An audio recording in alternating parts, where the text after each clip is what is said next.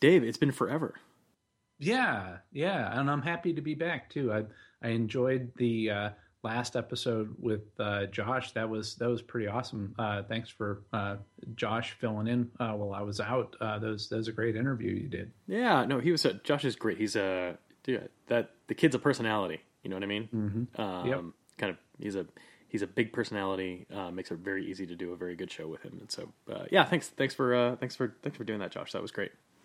Yeah, yeah, yeah, and uh, yeah. So this this week, um, I'm at well, I'm home actually, surprisingly, um, but it's pretty cool. Lauren is at at the Queen City Regional in Cincinnati doing her robotics uh, competition, and they're just like doing like pretty awesome so far. So I'm, I'm pretty proud of them. And um, at the last competition they did, they won uh, an engineering excellence award. Uh, so that was pretty cool. It was for their crazy wheel design. So um, Nice. a lot of fun. Yeah. And they could be done for the year unless they go to the world championship. Whoa. Okay. Yeah. Okay. So, eh, you know, so it'll it'll it'll be good. It's pretty cool. It's like they live stream it on the uh, over the internet, so it's like you could watch it on YouTube, and it's like I had it on a window in the background and was watching it uh, all day today. So it's, it was fun uh, to just uh, yell at my screen uh, uh, in a good way, you Yeah, know, for yeah, change. So That's great. That's great. Yeah, and then. Um, Unless other things happen, I may be going to the Ohio Pinball and Arcade Show tonight, which is like uh, up up the street from me. So that'll that'll be fun. Oh, great. Oh, that sounds Yeah. awesome. Like Yeah, like like so- old timey pinball machines and, and slots and stuff like that. Yeah, I never did this before, but I guess you pay twenty bucks and then you can go in and then whatever games are there, it's on free play, so you just play as much as you want, and uh, um, and then you can get into the show for free if you bring a video game or a uh, pinball machine or whatever, and you know save twenty bucks. But uh, but it's just uh, it looks like a lot of fun. There's going to be more than 150 pinball machines and video games and slot machines and jukeboxes. Oh, cool. Is it is there any in particular that you're looking forward to? I, I think it'll be like probably whatever. Uh, there's going to be stuff blast from the past from like a nostalgia standpoint that mm-hmm. like stuff that I never played, like Defender and stuff like that that I, mm-hmm. I haven't played for like I don't know 30 years. Right, joust. Um, yeah, yeah, Yeah. Yeah. Yeah. Yeah, that'd be great. That and was- also, and also, I imagine there's going to be like some some screwball, like lots of like piston steam powered kind of pinball machines, right? Like just like crazy Rube Goldberg kind of affairs. We could only hope. Yeah. That'd be great. That'd be great. All right, fingers crossed for the Rube Goldberg uh, pinball machines. Yeah. Yeah. So what's what's up in your neck of the woods? Uh, headed up to the mothership this week. Um, so I was in uh, I was in Boston for it was a, actually it was supposed to be a day trip. Um, did not end up being a day trip. There was wind in Boston, so I got stuck in the uh, the Hilton uh, over at Logan Airport. Um, Okay. Worst places. There are worse places to be stuck. But here's a, here's a cool thing, and I thought I'd bring this to you, Dave. Um, uh, you know, they give me the usual like, "Hey, it's time to check in for your hotel," and I said, uh, "Okay." Well, I, I was about to ignore it, and then I noticed at the bottom of that little notice it said um, on my phone, it said, uh, "and and click here to get your digital key."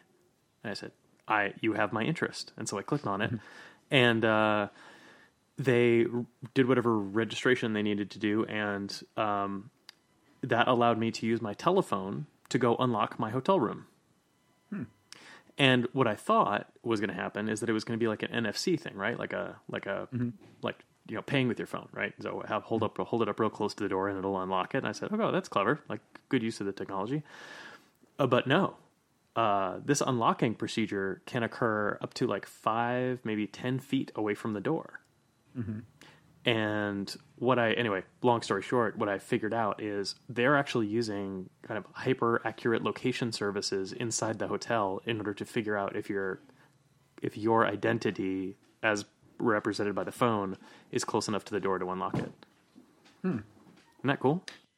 Yeah, but uh, I wonder if it's probably the same technology that they use, like we talked about last time with the voting, um, how they could use IMEI information, or um, like you go in a casino and they could track you to see what machines you're playing and stuff. I wonder if they could use that to say that, oh, he's uh, using the pool or he's using the um, the restaurant or whatever as, as a way to figure out how to best uh, cater to you. Yeah. So what I learned in the um, in the reception desk was they wanted me to use an app that would allow me to identify or guide me towards different services in the hotel, right? So I could pick up the app and say pool, and it would give me a little, you know, kind of Google navigation to go get to the pool or whatever.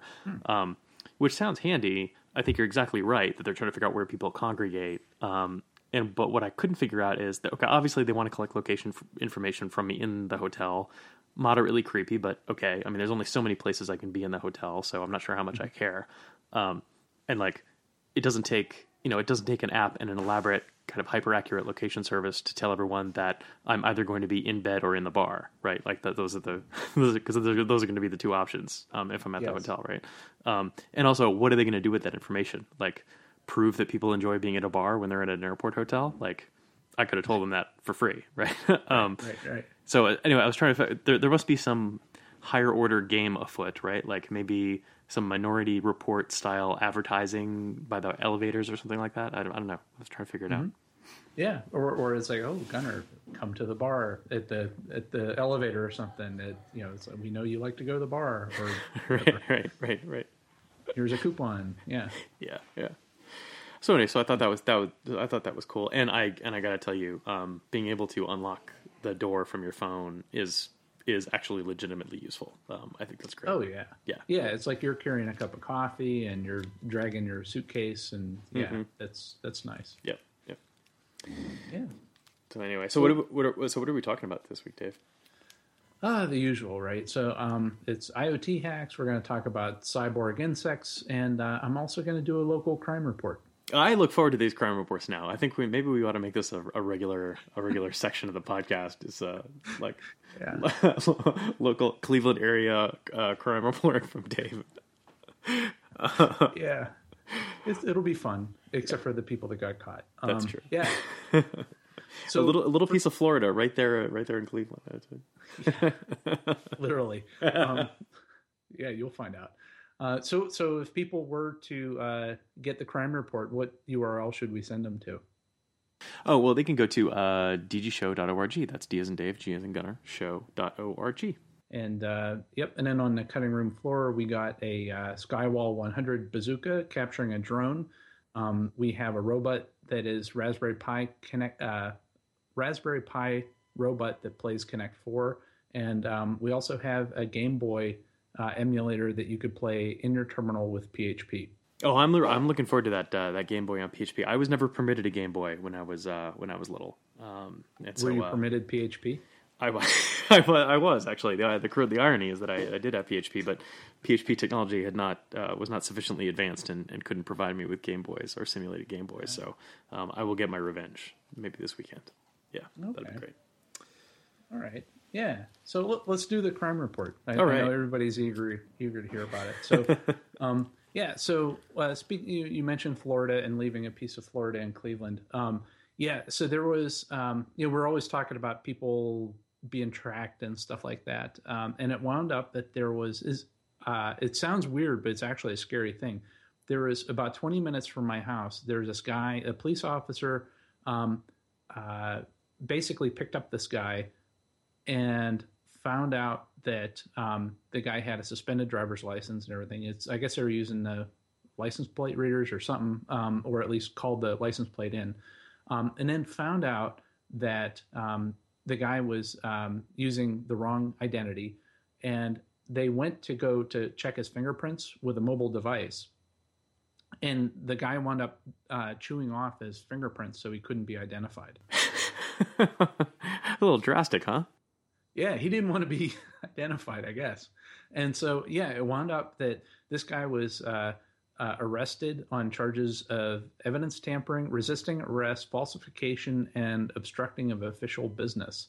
And uh, he's awaiting extradition to Tampa on charges of racketeering, uh, delivery of ecstasy, having firearms and ammunition, and as a felon, having firearms uh, while engaging in a crime, unlawful, uh, unlawful use of a two-way device, and possessing controlled substances and transporting drug paraphernalia.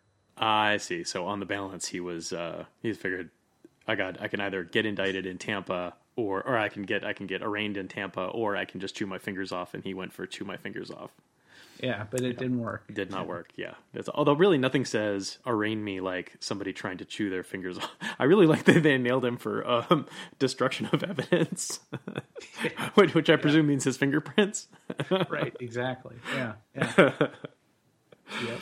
And uh, yeah, so that was scary. Um, and then literally, uh, really close to home for me is um, like five minutes from my house. Uh, there's the local uh, Bureau of Motor Vehicles, where just recently I went to get my driver's license renewed. Um, it was really weird.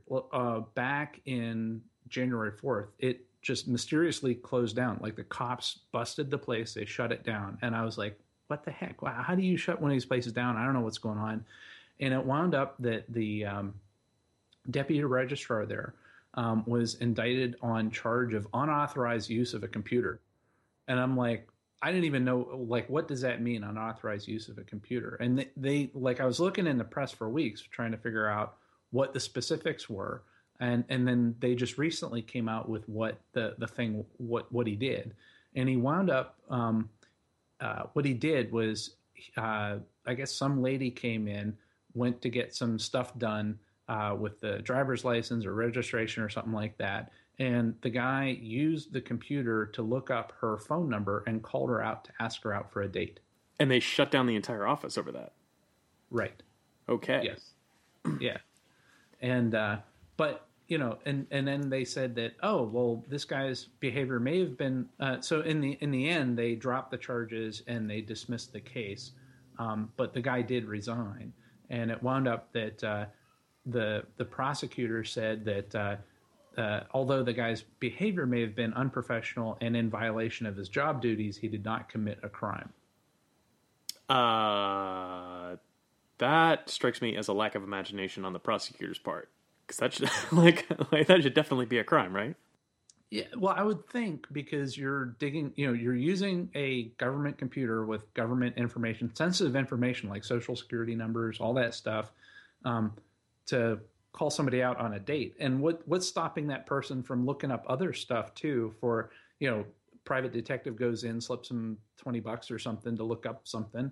Um, yeah. Yeah. And you know the other thought i had was that what if this was a doctor's office or a bank? Would it be better or worse? I, I don't know.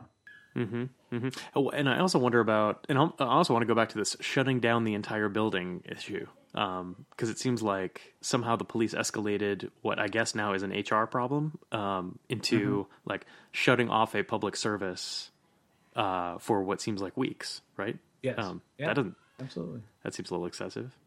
Well, they may not have known what to do with it, so they figured just let's just put crime tape around it and until we figure it out. Because you know, it's like, what, what do we do with this? You know, so I don't know. It seems like it seems like seems like uh, this prosecutor's office should should go to some lectures or something. Um, because I feel like there's a more efficient way to deal with um, potential computer crimes than literally yeah. taping off the physical scene. It seems weird. Less okay. heavy-handed. Yeah, yeah, yeah, yeah. Right. right. Yeah, or at least confiscate the computers and put a new one in there or something. And let them resume business. So. Yeah, yeah, yeah, yeah. That's right. But, but, maybe they didn't know what was going on or how they did it. Um, you know how he did it or, or what the extent was. So I don't know. Yeah, right. I guess that's true. I guess that's right. Yeah. Yeah. Yeah, but in, in other news, um, remember when we talked about the with Windows 10, the Start menu has it was putting like advertisements for Windows apps in the Start menu. Oh yeah, yeah, mm-hmm. right. Yeah, so so now there's a new thing with Windows 10. Um, they, if you have your screen lock on or screensaver, it will put ads up for uh, Tomb Raider for you. like, like you can, you can elect to do that. Uh, I think by default, um, it is on by default uh, to optimize your ad experience.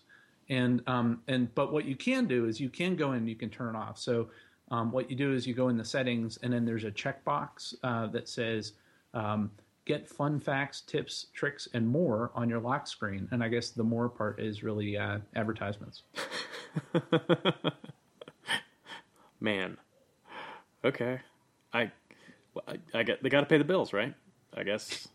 Yeah, yeah, yeah. Now I wonder is now what I've noticed though is that they're only advertising Microsoft properties on this. Um, I'm trying to imagine a world in which they unleash, you know, some third party ad network on this feature. That would be scary. Yeah. That would be scary, yeah. right? Yeah. Yeah. Yeah, because I can imagine it could be like a Clippy or Microsoft Bob or something. Like you know, try to sell you some other product. Because even in RHEL, it's you go through the installer and it has like these little banner ad looking things for other products. And Mm-hmm. is that terrible? I don't know. Yeah. Um. Yeah. Yeah. Yeah. Yeah. But have, have you heard about uh, Google Hands Free? No, I saw that you put that in the show notes. I please tell me more. That's I'm intrigued. Yeah, so there's this uh, app from Google that, and it's right now. I think it's right in like the the uh, the Bay Area where they're doing a limited trial, and you can make in-store payments whatever without having to take your phone out or your wallet. And so what you do is that you basically walk up to the checkout counter, and then um, you could say that, oh, I want to pay with Google Hands Free. The person at the the checkout counter is, I guess, they have a web enabled uh, cash register or something like that. And then they could detect that your phone is nearby, and then it will show a picture of yourself that you have associated with your Google account to make sure that nobody's impersonating you. And then the cashier will verify your photograph with you standing there, and then they will authorize the purchase. I admire the ingenuity, and also that sounds insanely sketchy. Yes. Although I guess, Yeah, I got, although I guess, like compared to a credit card, though, like airtight, right? Um, I guess it's just a matter of degrees. Right. Yeah. It's. I think for one thing, you got to trust the cashier, right? So it's not you know if it's a shifty cashier or something. Um, and then I wonder too. It's like what happens if there are multiple people nearby with phones, and then they're all using it, and then you got to do like a the the cashier's doing like a, a lineup to figure out who the right person is that's buying stuff. So Yeah, yeah, yeah. Can you give me the last four digits of your IMEI number, please? Okay, thank you. Right. yeah. So the other thing that they talk about is that suspicious trans- transactions could be minimized uh, because it's hard to clone a, a cell phone, and if you're in different locations, um, you you know that's that could trip off fraud detection too. But I would think credit card the credit cards are already doing that. Where like if I charge something in Ohio, and then ten minutes later somebody in New York City is buying gasoline, it's probably not me. And then that I've, I've seen where they would trip off all the alerts there. So. But what do you think? yeah. Would you would you use it? No, no, I don't think so. I think I think we're we're we're hitting like Pareto territory, um, if that's the word. Like uh, the inconvenience of having to pick up my phone. Uh, so okay, so listen, they can barely get contact-free payments working, right? Like I think the only place I've been able to successfully use Google Pay or Android Pay or whatever they're calling it um, has been like Home Depot, right? Like, that's as close as I could get. Um, and so uh, trying to make the the quantum leap to not even pulling the thing out of the, it. I'm not thinking very carefully about this, and obviously, I'm sure Google has a bunch of smart people who have thought through all of the use scenarios and everything. Um, But this just seems like creating a lot of opportunities for problems, and it's not by virtue of the fact that like the phone never comes out of your pocket. That's not the problem. It's um, this like surprisingly informal way of like verifying identity and and conducting the transaction. Um, it just seems a lot. Uh, it seems like a lot a, a lot less strenuous a process even than the contact free payments that we have already. Yeah, yeah, yeah. I don't know. I mean, but but what's funny is a contrast that you're you're like in the Hilton opening your room door hands free, but but I guess you draw the line at payments. Yeah, yeah, yeah, yeah. It's okay because because Hilton is not in a position to take anything from me with the uh, with the with the contact free hotel key or with the uh, with the ho- with the phone as hotel key, right? Um, Yes. yeah, it's like they can it either works or it doesn't, and if it doesn't work, I just go to the reception desk and get a real key. Um, Yeah. Yeah. yeah. Yeah. Hmm. So yeah, so the so that yeah, so the failure state and and assumed risk are different. I think is what what makes one okay and the other one. It's not. It's not even like I object to it. It's just I, why would I go through the trouble of like learning the norms of the new system?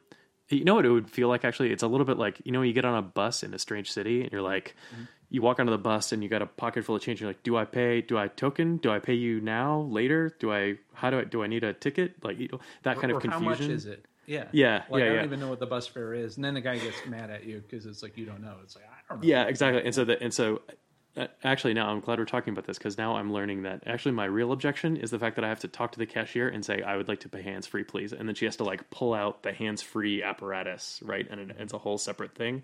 Um, that seems like that seems like additional stress, additional friction. I have to talk to somebody, um, and it's very much unlike the existing payment system. So that's probably why I would not use it. And and I guess using it to pay for your bus fare was absolutely out. That's completely. That's completely yeah. That's that is one hundred percent off the table. Yeah, yeah Okay, that's right. I'll mark that down. Okay. All right. So, um, other well, actually, some fun uh, news. I, I think this uh, this is this is like total. Um, I don't want to call it Gunnar bait because this is a positive thing it, that Google's doing. Um, that there's they're doing a thing called Project Shield. Have you heard about that? Uh, no, I don't know. Yeah. is. So like, and we've talked about like, uh, um, like repressive regi- regimes, like taking doing like denial of service attacks on, say, like news outlets that are doing publishing news that are against the wishes of the regime. Um, So what what Project Shield is doing is they are providing a capability, and they're starting with news services first, where people could basically uh, go behind uh, Project Shield and do like a reverse proxy. So if somebody wants to go to a, a news site, they actually redirect to uh, a Google server, and then Google will pull that content down and then serve it up. But what the, the benefit that the news agency gets is that they're taking advantage of the denial of service protection that Google has figured out a long time ago due to their scale and being such a high value target. Yup. Yup. That's so interesting. That that reminds me of there's a nonprofit um, who gets around uh, censorship in countries like China um, by doing basically, I guess, doing something similar, which is um, uh, sticking like the content of the New York Times into Amazon S3. And so the idea is that if if uh, if a regime shuts off access to S3, then they're basically breaking the internet for their Yes. for the users. Just like so much content is on S3, um, or Akamai even same deal. Um, Yeah. And so uh, since they can't filter S3 in its entirety, um, the content then slips through the uh, slips through the system. Ah, it's, it's like putting a needle in a haystack, and you can't. Exactly. Yep. You, you don't Yep, want to burn down the haystack to find Right. the needle. Yeah. Yep. Yep. Yep. That's clever. I like that. I like that. I, I am disappointed by one thing, Dave. Yeah. when you said that Google was starting a Project Shield, I thought that they were rounding up mutants, and I was, and I thought that that Google had finally leveled up um, and gotten into comic book territory. But it's all right. Nope. I guess they. No, all right. Nope. Nope. Different. Different universe. Yeah. Oh, okay. Yeah. Yeah. But I got another thing that'll make you happy. Oh, okay. Yeah. So there's this uh, there's this product that uh, these guys are working on. Um, I'll have to look the name. Uh, it's actually called Pocket FM, I believe. And so it fits inside of a backpack, runs on solar power, or it can. It's powered by a Raspberry Pi using software defined radio.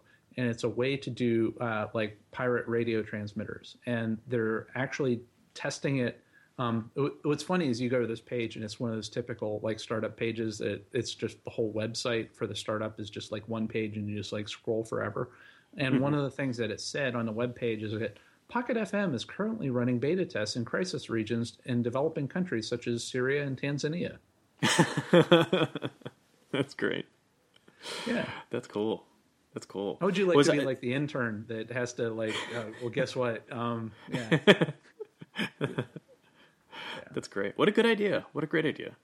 I like it. Yeah, yeah. So it's it's just basically, um, you could have these these uh, Raspberry Pis. They're really cheap, um, and you could put them anywhere, and and they're mobile, right? So it's like if somebody wants to bust you or whatever, you could just you could be moving around a lot too, and people could tune in and uh, listen to all that stuff. It, it reminds me that uh, we talked about this on the show in the past. That internet in a suitcase, um, Right, That the State right. Department was building. Yeah. So, so all I got to do is get this from doing regular FM to packet radio, and you're you're well on your way. Mm-hmm. It's great. Yep, absolutely. Yep, and then uh, yeah, and then remember when we were talking about uh, the uh, mind-controlled cockroaches? Sure. How could I forget?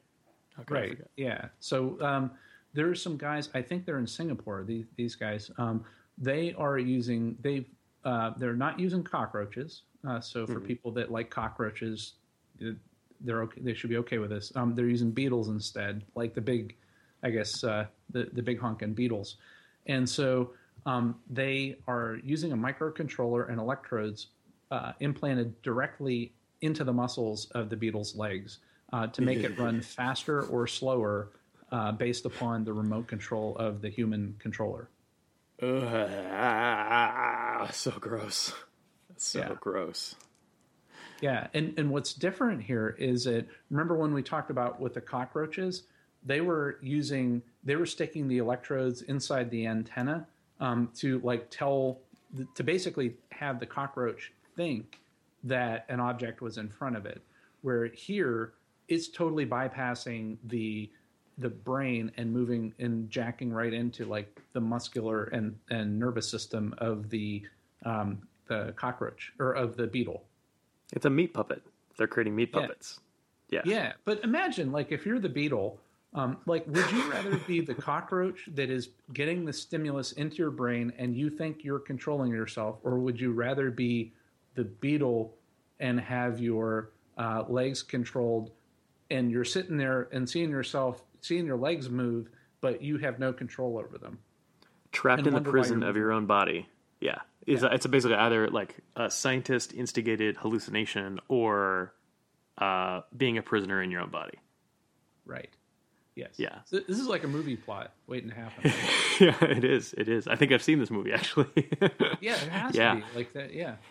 Yeah. And, is it, and I'm um, also, I, I'm, I mean, I'm also curious if there is some heavy overlap between serial killers and uh, and uh, insect robot researchers. engineers. Um, yeah, the guys that pull engineers, the, the wings off of flies and right. yeah, yeah, exactly. Yeah, I'm thinking like these guys. These guys definitely biopsied cats, right? Um, when they were nine. Like th- this just seems. it seems like a whole lot of blood and mess for. Well, I don't know. Maybe it is a big scientific advancement. Maybe it's all Well, worth I, it. I, I can give you their justification. Okay. Yeah. Okay. So, um, so the thought was it's much easier to do a um, like a cyborg insect than it is to engineer your own hundred percent cyborg because the, you, you let Mother Nature like insects are cheap. You could breed them. um, the the you know basically you think about like an ant or something how it can lift what 500 times its weight or whatever. You know they're really strong. They're you know uh, mother nature has perfected them over the millennia. And so why not take advantage of that instead of engineering something that would require a lot more power and it would be more expensive? Um, so why not just take advantage of this meat puppet as you said uh, to be able to um, uh, you know just take advantage of that that's see that's that's crazy thinking. That's how crazy people think. Like the like what's built into this which i love and i appreciate very much is this is this starting assumption that like we have to build a cyborg right? It's like, like, I like, take it as read? Yeah. we need a cyborg. Like we need a cyborg. So like what do you think is going to be easier? Like building a new building a new uh uh, building rebuilding the biology from the ground up or just appropriating what's already been built? Like of course we're going to take the shortcut. Like wait wait wait no no no. It's like let's go back to the cyborg question. like, Yeah, yeah. Well, and and also they they see the practical applications for this. W- would you like to hear about them? oh, okay, yeah, yeah, yeah. Does it have to do with collapsed buildings? Yes. You, know, you guessed it. hmm Yeah. Again, I'm So telling you, they're sadists. To a man, they are sadists. Yep. Yeah. So it's um so that uh, anything from highly targeted surveillance to emergency response, where the biobots are sent through the cracks in a collapsed building to find survivors. they all went to the same conference, as far as I can tell. Yeah, it's what it, when it has it. Is it really a, a big thing that you got? You know, is that we, we have all these collapsed buildings and we got to pour cockroaches on people to you know on buildings. it's like, just leave me under there. It's like, please. I don't, I, I'm already having a bad enough day. It's like I don't need like cockroaches running all over me while I'm trapped. Yeah, But yeah, on yeah. a serious note, I would think that you know there could possibly be good, interesting medical application to this. So if if we do extrapolate this to humans, what if you had somebody who's paralyzed and you're able to stimulate their muscles so they could walk? Um, like to me, I, I, I that's my hope in in in humanity that that is hopefully an end goal they're targeting. I hope. I don't know. Yeah, but it's interesting that they led with the collapsed buildings. That's all I'm saying. I feel like that's. Mm-hmm. I feel like that's and targeted point. surveillance, right? and targeted surveillance. Yeah, yeah, yeah, yeah. At least they're saying that compared to just talking about collapsed buildings all the time. That's right. Is there a chance that their lab is in an is in a hollowed out volcano? I'm just I'm just asking. or a collapsed building, right? yeah. Yep. yeah. And then this is this is breaking news. Did you hear about Reddit with their warrant canary? No. Yeah. So um, it's it died. Oh, so that's interesting.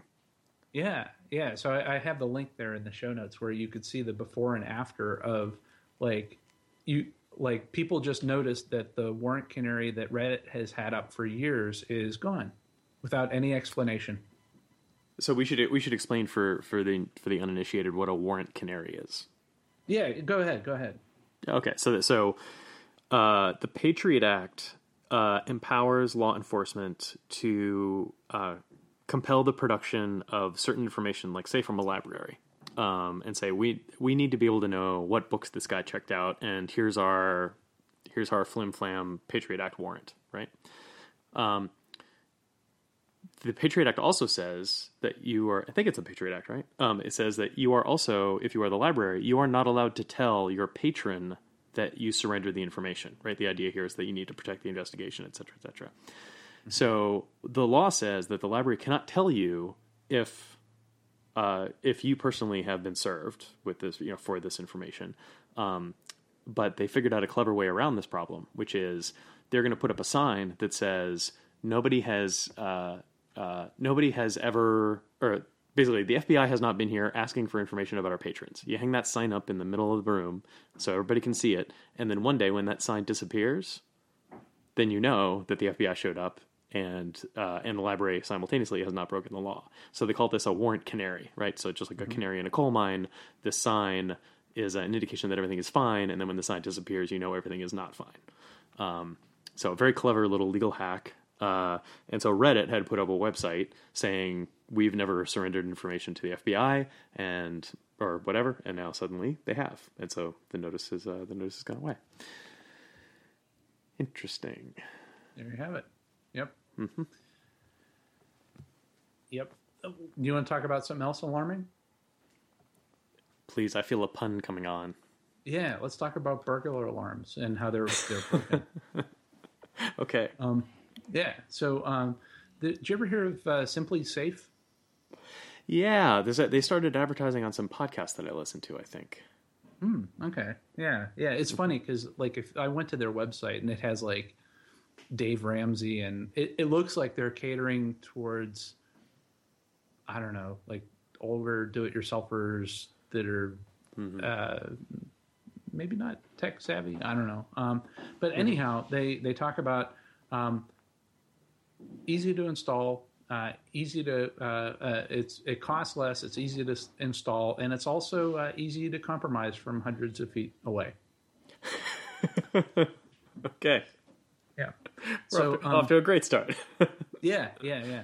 So um, here they so it's used in more than two hundred thousand homes, and um, they basically uh, some hackers figured out an unfixable flaw that allows burglars to disarm the alarm uh, as far as a few hundred feet away. And so the way it works is that you have your keypad, and then you have your central base station where the brains of the system is. Um, that connection is not encrypted, and it's very susceptible to a replay attack. awesome. Awesome. Yeah. So like whenever you punch in your pin, it just broadcasts your pin over over uh, 433 and 315 megahertz for anybody to listen to. you can capture that and uh, play it back as much as you want. That's great. That's great. I feel some I feel some lessons learned coming, but but keep going. Okay. Yeah, yeah, yeah. Um, yeah, and so the the other problem is that it's not field reprogrammable. So like people that have these systems, they can't um, they can't fix you know you can't do like a software update to fix it because it's sort of like the the keypad is just like a piece of hardware that's like done, it's solved. Um, and so uh, so that that's really a problem. Um, and so let's see. there is uh, an official statement that um, the, this is an Ars Technica. SimpliSafe wrote back to them saying that while any wireless system is susceptible to this type of attack from a sufficiently savvy and motivated intruder, our systems can be backed up with a landline or an internet connection at no additional cost. Also, this type of attack represents such a small percentage of total break ins that the FBI doesn't even keep count. This is because the majority of break ins are quick and forced entry and not the sophisticated type of attack that requires diligent planning as well as highly illegal and cost prohibitive equipment. Assuming an intruder has the requisite technology, he would need to know the frequency ranges he needs to jam 315 or 433 megahertz, and also know the layout uh, beforehand. Um, and he would also have to avoid motion detectors, even in the unlikely event that the bypass door um, bypassed a door sensor. So to me, this is like total crap, right? So Yeah. like he says, number one, any wireless system is susceptible to attack. Even like uh, garage doors, I looked this up since 1997 have done rolling codes. So Mhm. you can even you could do a replay attack on them, but it's a lot harder. Um, but this isn't even using rolling codes. Um, so that's one thing. Um, and then it says it requires uh, diligent planning as well as highly illegal and cost prohibitive equipment. So it's 250 bucks worth of microcontrollers that are just not illegal, right?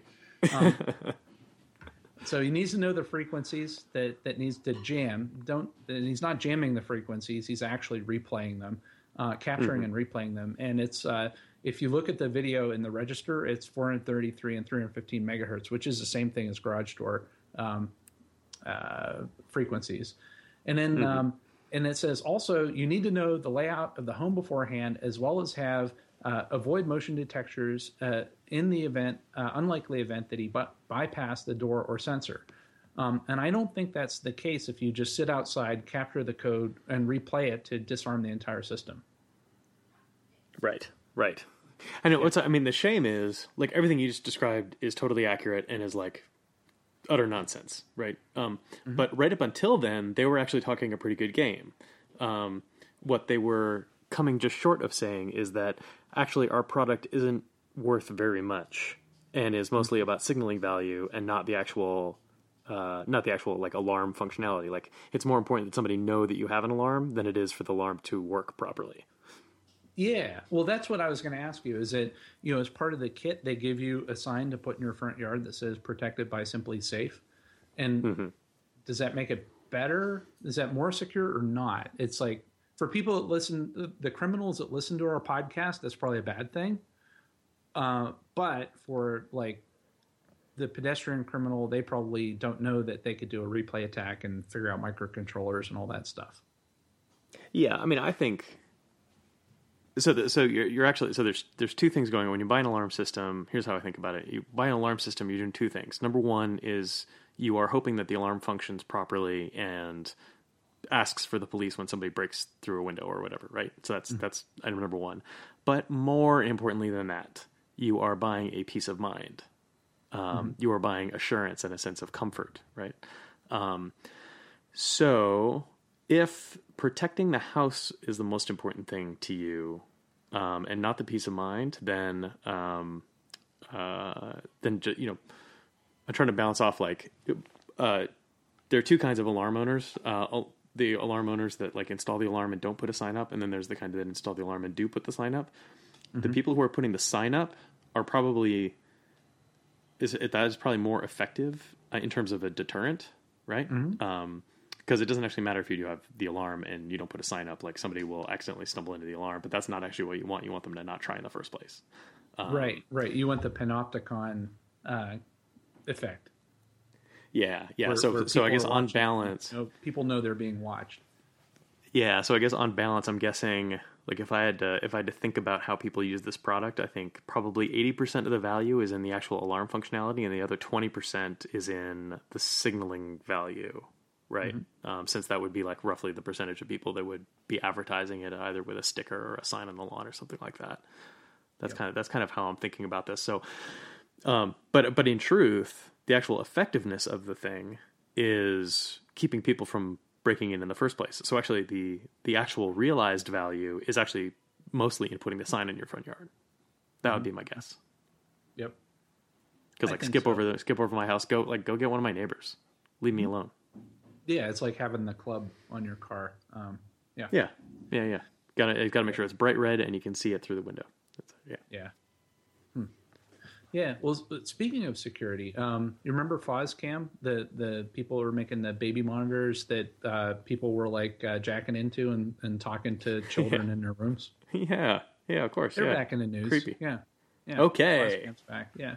So not only does their stuff do that stuff, um, people found out that um, that um, like whenever the the the camera uploads videos and stuff like that, it actually doesn't Mm-hmm. connect directly to FOSCAM servers. It actually connects to a Chinese peer-to-peer network.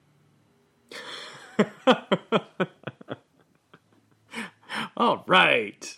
yeah, yeah, and and uh, the reason why um, they're using peer-to-peer networking, uh, according to Foscam, is that um, it makes it much easier to punch through the firewall, uh, and it makes it more plug and play. Yeah, yeah, sure. You know what? You know what else is easy? It's just take it. Just get rid of the firewall altogether. Uh, Yeah. Just take take all that Yeah. stuff down. That's it gets in the way. Yep. Yep. Oh boy. Yeah. But uh, some other fun stuff. Um, speaking of Internet of Things, like things. Um, so, do you have a wireless keyboard or mouse? I do. I have a wireless. Uh, I have a Logitech trackball that's wireless, and I love it. Is it Bluetooth? Or, or Uh, no, no, it has its own goofy radio uh, kind of thing, which is uh, Okay. frustrating to me. So this is for you. Um, yeah. Okay. So, yeah. So uh, one of the things. So I always thought that it's like, yeah, I would be afraid to have a wireless keyboard, right? Because I don't. If somebody cracks the encryption of the wireless keyboard, it could read my keystrokes, and you know that would be bad. But for a mouse, who cares, right? It's just grabbing the XY location, and you know what what is somebody going to be able to make out of that? So it's like I would think a wireless mouse, no big deal winds up that um, there's some guys they figured out how to uh, get an Arduino and an NRF uh, 24L chip, which is less than like 75 cents, um, to simulate a wireless keyboard. So the same dongle that you like the Logitech dongle that you have, it could be like one of those kinds that um, not only allows you to use the same dongle to attach a mouse, but also a keyboard. And what the attacker can do is Oh, I attach a keyboard to your system, and um, and so what it can do is then send uh, keyboard uh, sequences. Okay. Yeah. Looks good. So there you have All it. right. Okay. Now we're cooking. Um, man, but that's uh, uh, okay. So the lesson learned here for me is um, stick with what? Stick with the wireless standards that are standards and that you know, and don't use some manufacturers hinky. Whether and this is true of the SimpliSafe guys and the Mouse Jack guys is um, like stick with Bluetooth. Like if Bluetooth Yeah. is broken, um, if Bluetooth is broken, there's going to be an update or there'll be a new standard or, or what have you. If you're relying on some, you know, some Chinese or Taiwanese ODM for your security, chances are you're going to be disappointed. Yep, yep, exactly. Okay. Okay. Yeah, and um, remember remember the the the Amazon the button thing that you press and it'll order more detergent for you. Yeah, yeah, yeah, yeah, yeah. Or toilet paper or whatever. Yeah, yeah. hmm Yeah. So now Amazon and Brita, they're teaming up to, um, they have a water pitcher now that will automatically order water filters for you whenever the, the water filter is kicked. Huh. I'm trying to imagine if I like that or not. I think I like that. Yeah. I think Yeah. that's. I, I think it probably costs too much for what it is, but but I I think I like that that function. I would certainly like it for something like razors, right? Yeah. Well, for every, every 40, um, uh, yeah, it's Amazon Dash. Um, so basically, they put the Amazon Dash intelligence inside the water filter, and once you go through 40 gallons of water, um, it would automatically tell Amazon to order new Brita filters for you. Yeah, no, that actually sounds good. I you know I would like to I would like it I would like that for a water filter. I would like it for the air conditioning filters in my house. Yep. You know what they added for? Um, uh, they, they just just this week they came out with a whole bunch of Amazon Dash buttons for like all kind of things, like including like condoms. Just kind of duct tape it to your bedpost, I guess. Is that the? I, yeah, that's like that's the thing I'm wondering. Like, where'd you put the button for that? I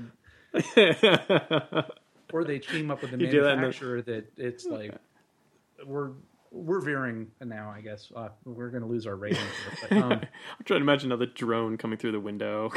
okay, all right. right, exactly. Here's your Amazon shipment. Sorry, oh, it's awkward. back to work. Yeah. So let's let's talk about um, uh, the intelligence community for a little bit. okay. Yeah. ready. So um, Mike Rogers, uh, he presented at RSA uh, when you know was it was a couple of weeks ago, um, and it was neat that he presented on the three things that keep him up at night. Um, and uh, so I just want to go through them really quickly. So one was an attack on U.S. critical infrastructure, um, which he says is not a matter of uh, it's a matter of when it will happen, not if. Um, so he's citing like the U- Ukrainian power grid and all that. Number two was data tampering, um, which to me is is like I agree that's like super scary, where you you don't know that you've been hacked, but your data has been tampered with, and you don't know what data is good and what data is bad. So that is like think Right. about like like we just we didn't, haven't talked about it this week, but all the hospitals that are going through ransomware. Um, to me, it would even be worse to um, go through a hospital's data system and change the data um, and say that oh if you want the right data back you know that would be even more horrifying and more terroristic to um, have Yeah. data that you don't know what has been tampered with and what is right um, so Yeah. that was scary Yeah. and then the third one was um, uh, actions of non-state terrorist groups uh, changing their use of online resources. So he was saying that you know people are mostly going online, like ISIS and all that, to recruit members, raise funds, and distribute propaganda. But what happens if they go on the offensive? Um, and like, what happens if they use cyber for destruction? Um, these groups are not interested in maintaining the status quo, but tearing it down. Although it is, although actually, you know, the the drumbeat of of threats, especially on his first point about critical infrastructure and his third point about you know non-state actors. Um, I don't want to sound Pollyannish, but it's been an awful long time, um, and it's not that they lack the will, um, and it's certainly not that they lack the internet connections. So it makes me wonder why it hasn't happened yet. And I don't think it's because we have such crackerjack cybersecurity, right? As I mean, that if we had such crackerjack cybersecurity that we could be really proud of, and that's what was preventing them, like you and I wouldn't have a show, right? Right. Um, but you know, we wouldn't have doorbells to get compromised, or um, or you know, uh, alarm systems that could be hacked by using replays. Um, so I wonder. I, I think the more interesting question uh, especially on his third point about the non-state actors, is why has it not happened yet? And I don't Mm-hmm. feel like I know the answer to that. I, I think that there are more lucrative targets. Like it's like to me, I think it's more lucrative to either do ransomware to fund your operation or to do um, to do like you know cyber heists. Like where I, there was a recent thing I saw where I forget what the company was, where it was like uh, uh, people were uh, some there was like a, a fake email that went from like the CEO to the CFO of a company saying that oh transfer X millions of dollars to this Chinese company, and it wound up being like a total scam. The transfer happened and the money was all gone. Aha. So Yeah. for stuff like that, it's like you can, it's you know, it's like yeah, I- what happens if a terrorist, like a terrorist, could use it to scare people, like they could disrupt an electric system or something like that. But you know that does that have the same effect as like like raising money and doing other things where they could like set off a bomb or you know it's like the I don't want to say bang for buck, but for somebody to go and like start shooting people, um, that is mm-hmm. not expensive compared to like doing like disrupting uh, and co- it's not hard it's not complicated compared to like mm-hmm. disrupting the electrical grid Yeah. Well, and also it's a time and attention thing too, or, or like a risk reward thing too. I'm thinking about like, uh, if I've got half an hour a day to spend on this, am I going to spend it on recruiting or am I going to sp- spend it on doing something very risky, could potentially be catastrophic, but probably won't be, and also I stand a very good chance of getting caught doing it. Mm-hmm. Right. It's like like recruiting is like way cheaper and probably more lucrative. Right. Yep. Yep. Yeah. Well, speaking of uh, using cyber for destruction, um, the DoD is having a hack the Pentagon month. so beat them to the punch. That's great. Yep. Yep. So um, yeah, so this is new. It's actually going to go from May uh, April 18th to May 12th. Um, they have a budget of $150,000, um, and they didn't say which sites are targets and which ones you shouldn't go after. Um, but it, it's interesting. I, would love your take on this. Where um, you and and the other funny thing too is if you submit a vulnerability uh, successful participants who submit qualifying vulnerability reports will go undergo uh, they will undergo basic criminal background screening to ensure the taxpayer dollars are being spent wisely and they'll come up 100% positive for violations of the CFAA or whatever. Like, it seems like a honeypot to me, right? like, yeah. Here, yeah. come hack the Pentagon. No, no, no, it's cool. I promise. and like, yeah. And then if you actually do it, it's like, oh, you're going to get a background check, all right. yeah. We're going to give you a background check and an indictment. Uh, yeah, yeah, yeah, Or it's like the Syrian Electronic Army wins or something, and uh, yeah, exactly right they'd be like, and, and, you know, it could be embarrassing to the DoD, but then all of a sudden it could be like, oh, what are your GPS coordinates? We'll send a delivery right away. Um, we'll yeah, send a drone yeah, to drop off the cash with, uh, right? Yeah. That's interesting. I, I mean, I, I, I know, I understand why they're trying to do it. Right? Is um, uh, by kind of like allowing for the hacking and a control place, they can learn some valuable lessons, which they can then apply to kind of more important stuff, right? I expect that the sites that they're going to open up is like, you know, whatever, uh, you know, website kind of front pages, right? Like basically billboards for the DoD mm-hmm. rather than like operational systems. Like they're not going to take like the defense travel system and and expose that, right? So no, no, but and and I wonder too if it'll be like army.mil or something like that or will it be like some obscure army website that it would be like less of a, a victory for somebody to go in and stick a logo on the front page? Yeah yeah yeah yeah. Exactly. Yeah. Um, yeah like the guam air national guard or something like that. Yeah right. Right. Um, no offense to guam or the air force but uh, yeah interesting. Interesting. Um, you know, I was just listening to a podcast on this topic. Um, uh, there's a great, uh, actually, so first, there's a great podcast that I've started listening to from Politico magazine, and especially as mm-hmm. the as we ramp up into the elections, um, uh, just very high quality interviews, um, not you know not particularly partisan, um, very very thoughtful. Um, the podcast is called Off Message, and a couple episodes ago they interviewed uh, former head of the CIA and uh, NSA General Michael Hayden. Um, mm-hmm man, listening to this guy now that he's in kind of quasi retirement, um, listening to what a first of all super smart guy, mm-hmm. um, very thoughtful and extremely articulate, and if and it, and I was really struck by how how deeply held his beliefs were and how re- just utterly reasonable the guy was. Um, hmm. And I couldn't help but think is like if he was permitted to talk this way when he was in office, um, we would probably have very different views of both the CIA and the NSA. Um, hmm. Anyway, I encourage everybody to go listen to it. It was really eye opening for me, um, and hmm. I really enjoyed it very much. So yeah, yeah, I'll have to check that out. That sounds pretty good. So what else is now? Is Lauren is still at NASA? Is she? No, she's mm-hmm. done with that. Uh, well, it's uh, she does stuff over the summer and also uh, does writing uh, like with opensource.com and NASA during the school year. Mm-hmm. So okay, yeah. So okay. she just got a, a recent article published, uh, basically summarizing the image processing work she did over last summer um, using like OpenCV and and stuff like that um, at NASA. So it's it's pretty cool, neat video in there. Oh, right on. Well, that's great. That's great. And uh, I think I'm I'm looking at my scorecard here, and it looks like Lauren is about four press appearances ahead of you in the race. At least, yeah, at least, at least. I'm slacking.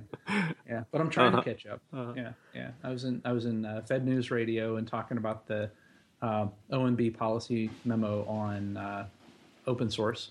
Uh, so um, basically, the, the, spoiler alert is that uh, I'm for open source, um, and open source is good. So that's, that's motherhood and apple pie. mm-hmm. Yeah. So, Cool. Cool. That's great. Yeah. And then this is like you got some stuff in your neck of the woods that are like like big news, right? Yeah, yeah, yeah, yeah. Um, let's see. So, I guess we'll, start with the little one, and then we'll go to the big one. So, the little one is um, since we last spoke, um, Scott Herold on my team, product manager for Red Hat Enterprise Virtualization, and his crew um, actually got out the door uh, Red Hat Enterprise Virtualization 3.6.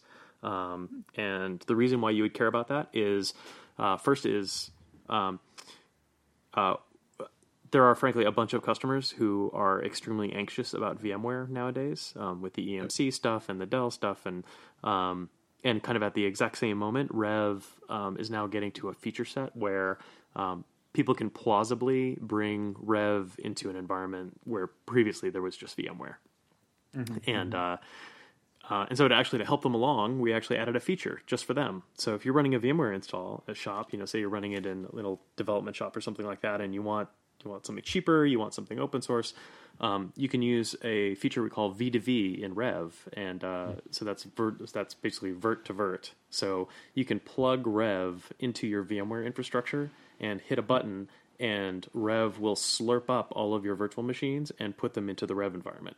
Um, Oh, nice. so what was before? Yeah, and that nice. So, so whereas before you would have to like basically carry those images, like copy them, and then move them by hand into the RHEV Yeah. environment. Um, this this just does it automatically for you. It automates the whole process. That's sweet. Nice. Yeah, yeah, it's pretty great. Um, and then also we've we've added a bunch of support for. There's some jiggery pokery we did with like SRIOV to make uh, storage much faster. Um, uh, traditionally, storage has been you know a little bit uh, not really slow, but it has been kind of a slower part of the infrastructure. SRIOV helps with that stuff. And then um, we've also seen a lot of interest in folks wanting to take advantage of GPUs or graphical processors inside virtual environments. Um, and sometimes it's for desktops and things like that, but more often than not, it's like I'm doing animations or I need to do a bunch of vector math. Um, and so with a VFIO uh, that we added in RHEV 3.6, you can do stuff like um, expose GPUs to individual virtual machines and have them shared, uh, which is which is pretty sweet. Um, and let me see what else. Oh, and then we can and and now uh, RHEV can uh, hot add memory. So if you're maxed out on memory on a virtual machine, you can add more as the machine is running without shutting it down. So that's pretty cool. That's nice. Yeah. Yeah. Yeah. So anyway, so that's that's the that's the kind of lesser news. The big splash that I've gotten like 40 emails about today, um, and because we just announced it yesterday as we're recording, um, is uh, Dave. I successfully made my free product free. Uh, again, I guess is one way to put it. So, uh, Red Hat Enterprise Linux is now available free gratis uh, to developers. Um, and so, uh, which is a which is a very big deal. Um, before, uh, you have always had to pony up money, uh, even if it was just a little bit of money. You would always have to pay money for a developer subscription uh, for RHEL. Um, but now, for free for nothing, all you have to do is uh, register, you know, get an RHN account, and we will give you one copy of Red Hat Enterprise Linux with uh, you know the developer tools, container development kit, all that stuff. Um, and the whole point here, obviously, is uh, is to get more developers working directly on Red Hat Enterprise Linux. Nice. That's really that's So big cool. news. And you want to hear you want it is big news. And you want to hear the crazy part is we announced it at Microsoft Build, nice. which is which is not not a sentence I thought I would be saying when I joined Red Hat ten years ago. Um, Right. The world is uh, the world world's changing. It's, things are getting weird. Things are getting weird. Yup. So wait, speaking of uh, animations and vector math and stuff, I, I got. An, I'm reading here in the lessons learned. You're going back to your VR roots. Yeah. So I, I used to do virtual reality like before I came to Red Hat and uh, for like a long time, like 15, 20 years. And uh, have you ever done anything with uh, uh, Google Cardboard? Ever tried that out? No, I've always been intrigued by it, but I've never I've never actually played with it. Yeah, so it's uh, Google Cardboard. You, it's basically a piece of cardboard. You fold it up. You get some rubber bands, some lenses, maybe a magnet. Um, you put it all together. It's like three bucks if you order it online or whatever. Um, and then you can get this virtual reality headset. And uh, and but it's like, oh, how does that work? You know, it's a virtual reality headset. The way it works is that you stick your cell phone inside the Google Cardboard uh, folded up thing, right? And then you could uh, do all these apps like uh, YouTube videos that are 360 videos, and and it, what it'll do is it'll use the sensors on the cell phone and the display of the cell phone to create a stereoscopic view, and the sensors will will uh, like the accelerometers and geom- uh, uh, gyroscopes and all that will help with the head tracking to when you're looking around to uh, change the viewpoint. So it's actually pretty neat. I, I ordered a uh, a unit from uh, overseas. It was like ten bucks or something like that. Um, like it was actually like a plastic box that has like straps and you strap it to your head. And it's actually fun to just play around with. And uh, I and what got me turned on to it was I found that there was a, a guy. He came up with a, um, a, a virtual reality cycling experience for like forty bucks, like out the door. Uh, the, after you, but you know you got to add your cell phone to it.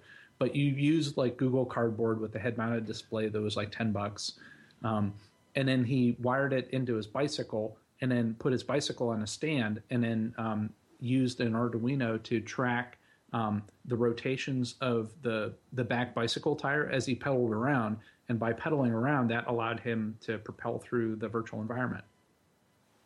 Neat. That's really cool. So now, help me out. Like, if you had to do this ten years ago, what what would that look like? You said it's like a forty dollar. So apparently, it's now like a forty dollar experience.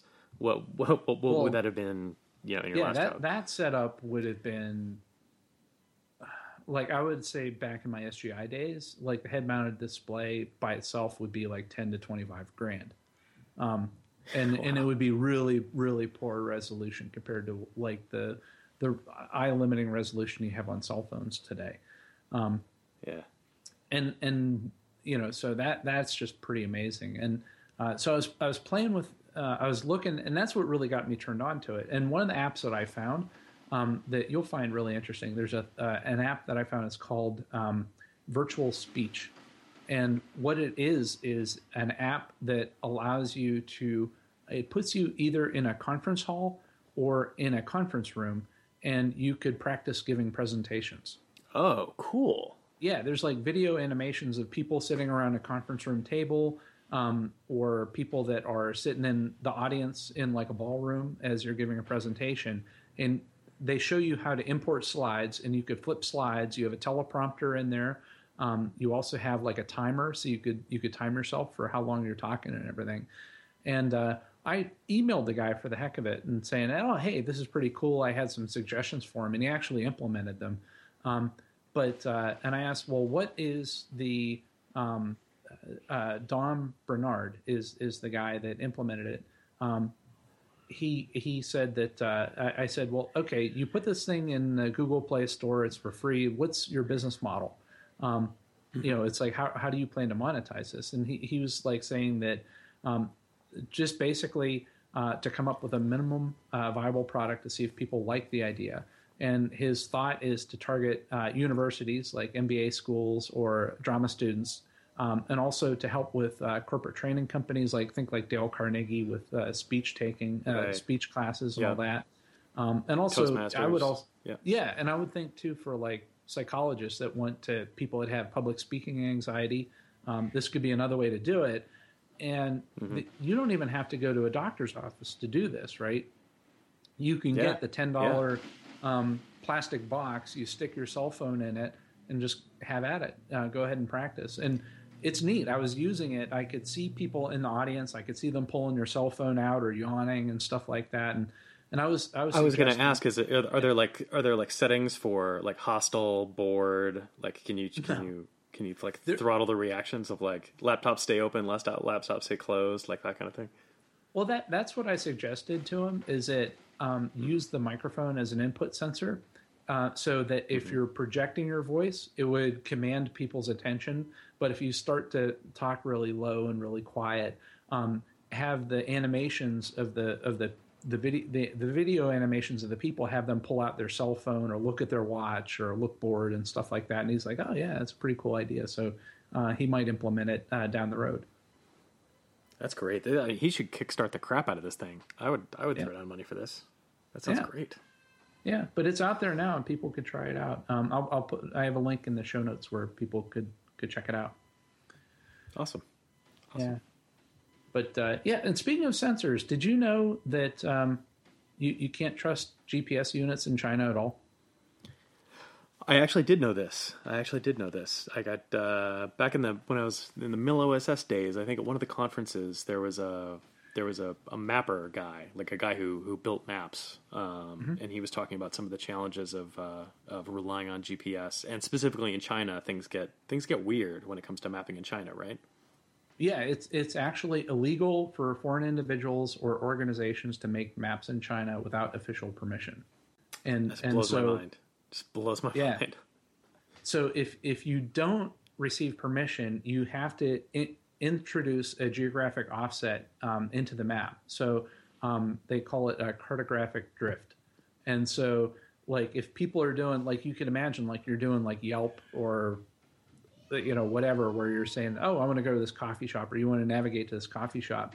Um, it it could be like way off or it's like or you geolocate you take a picture of somebody at a coffee shop and then it adds the gps coordinates into the exif data of the photo um, it could be like in the middle of like a river or something and, and it, it could be like way off by meters And is this like uh it, is your, is it your guess that this is like a keep the population under control kind of measure, or is this like a, a military defense measure? my guess is it, it could be a little bit of both um, you know as far Mhm. as uh, um, like i remember uh, in world war ii when when people were uh, when one country was invading the other country they would take down the the road signs just to make it uh, harder for the enemy to be able to get in and navigate um, and so I, I can imagine that being a defensive thing uh, especially So how does it how does it work with like uh well, how does it work with like third parties like uh like Bing Maps or, or Google Maps? Like, do they honor the Mhm. the skew Yep. or the the huh? Yeah, so like like Google uh, specifically says that they alg- algorithmically derive an offset, and it's it's uh, they call it it's underscore apply China location shift, um, and then internally they call it evil transform. Huh. And so you got to, and so if you're the Google, for example, and you want to produce like a useful Google Navigate function, you have to somehow provide the location shift, but not have it be so bad that it is not actually useful, right? Right, it has it's probably accurate within I don't know fifty meters or something like that, but I can I I just wonder too like if you're driving around like could like Waze or like Google navigation or anything like that does that make it useless? It would yeah. Well, and I'm wondering, you know, I mean, knowing how much like you know the Google cars, for example, um, Yeah, are so heavily cars. dependent on. Yeah, like they're those are so heavily dependent on GPS data that they would be useless in China. I never thought of that. Well, I guess good for the Chinese, good good for the Chinese robot uh, robot vehicle industry, I guess. Yeah, they could they could buy the official maps from uh, um, Huawei or whoever. Um, and, uh, right. yeah, there you have it. Uh, well, Dave, thanks. That was a that was a boatload a boatload of stuff for this episode. Yeah, there's a lot to catch up on. Uh, look forward to when we do this next. Yeah. So that um, and so next week we'll be at the uh, sales kickoff in North America. Um, Yep. Dave and I will both be in New Orleans at the same time, which is exciting. I'm looking forward to seeing you in person. Dangerous, yeah. Mm-hmm. Yeah, Yeah. that's right. There might there will be interviews. I'm I'm, Yeah. I'm, I'm pretty sure. Um, so, but in the meantime, Dave, if if uh, if folks need those uh, frequencies again uh, for the uh, uh, simple secure uh, uh, alarm system, um, what website should they, should they go to? Yeah, they want to go to dgshow.org. So D's and Dave, G's and Gunnar, show.org. Nice. Well, uh, have a great weekend, Dave. Yeah, you too, Gunnar. Thanks everybody for listening.